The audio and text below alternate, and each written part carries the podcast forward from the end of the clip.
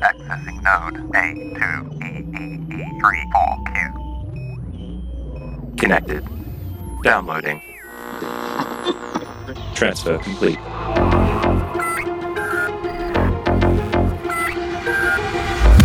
Welcome back to the Dead Drop, your secure transfer of video game and developer news. I'm Matthew Bliss, your interpreter of the games industry, your prophet of playable material, your professor of time preservation. And I'm back. It's been a long hiatus. It's been a bit of a break, a bit of a sabbatical, I'd say. Time to refresh and recharge the old batteries with regards to gaming news in the gaming industry. But as I understand it, there's a friend of the show that made mention of this podcast on a panel. So if you are joining because of that panel, then welcome. Welcome to the community that talks about gaming news in under 10 minutes. And I'm looking forward to getting back into it again. Now, I do know that because we've been out for give or take four weeks, there's been a lot of gaming news in the interim that I might have missed. So I'm going to hit the big notes that I know of at least, and then get stuck into some fun little things. So, without further ado, this is your transfer from the 25th of July, 2022, and these are the news stories that you need to know. There are two big game announcements that we need to take note of, the first being Bayonetta 3. It was first announced in December 2017, and it's been very quiet on the development front with regards to progress. But now we know that there's going to be a date where it comes to Switch on October 28th. I'm sure there is a lot more to say about the quiet release and the development behind this game and why it took so long, but they are pleased to say that there's going to be a release of a mode called Naive Angel Mode, which is going to protect those who like to play with their family from the otherwise illicit material that Bayonetta can sometimes represent. If you've ever seen the game, you'll know that she doesn't actually wear clothes. She converts her hair to her clothes, but also uses that hair as a way to attack monsters. So you can imagine there's going to be, well, not hardcore nudity. There's opportunities for nude like behavior. Anyway, it's making me as uncomfortable as it would other people in the room, so you can use that naive angel mode to try and mitigate that a little bit. But you're a Bayonetta fan, Bayonetta 3 will launch on the 28th of October. Earlier this month, God of War Ragnarok finally got a release date and a small trailer, and there's been a number of smaller little releases like the collector's edition announcements and things like that. Now, the date of release will be November 9th of this year. If you've been anticipating God of War Ragnarok just like I have, then that will excite you. Of course, my original prediction of August has been proven wrong, but the fact that we have a date is just makes me happy. It does. What doesn't make me happy is the way that fans have chosen to show their dismay before this date was announced by sending rude messages, pornography, demands of the development team, in addition to Cory Barlog, who was running the development of this game.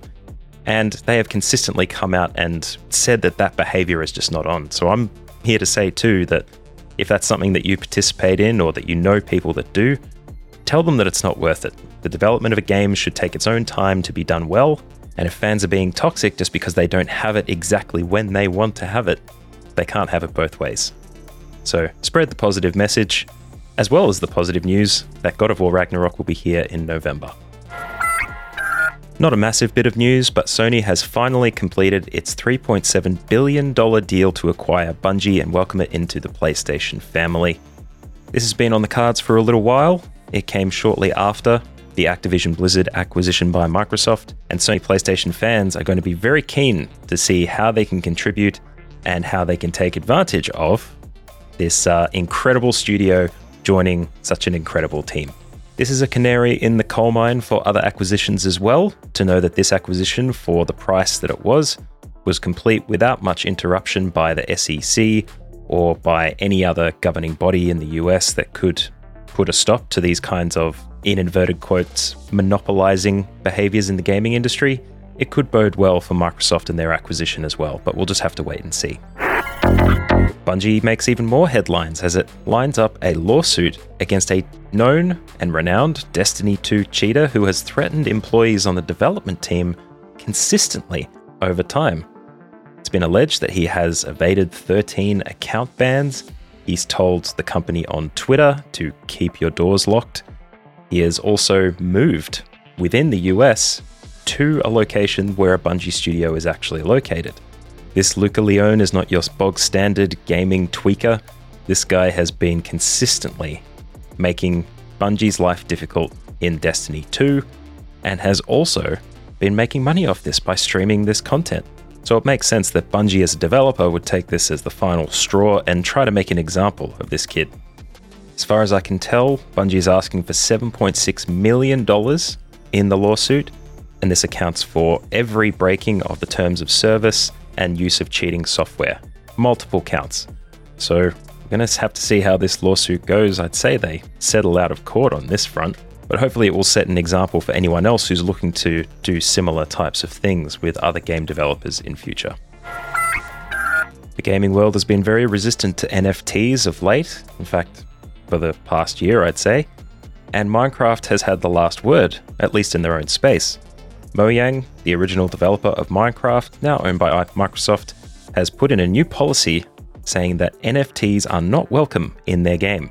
This is welcome news from gamers who do use Minecraft and would expect something like this to come along, especially as Minecraft entertains a metaverse style concept that other players would be keen to utilize for that function.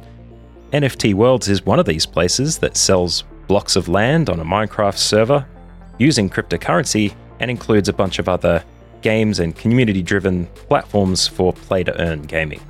Now, they are a bit hurt by this, so they're just going to up and create their own game so they can continue doing their NFT cryptocurrency stuff in the gaming world.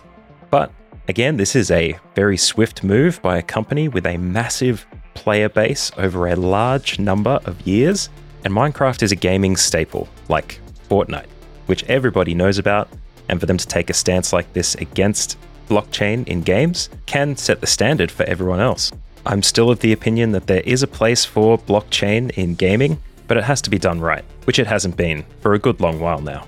A quick public service announcement for people feeling the heat in the US and other countries this summer. Valve is warning players that the Steam Deck might get throttled if you're in temperatures exceeding 35 degrees Celsius. The device has thermal limits that will slow itself down or simply shut off to preserve the internal architecture of the device. So if you do see that kind of behavior, then don't panic, it's not broken. But also, maybe stop yourself from playing if it gets too hot outside or find a nice, cool place to, to play the awesome mobile device that's taking the nation by storm. It unfortunately hasn't hit Australia yet, but once it does, it's something us Aussies will have to keep in mind in our summer months as well.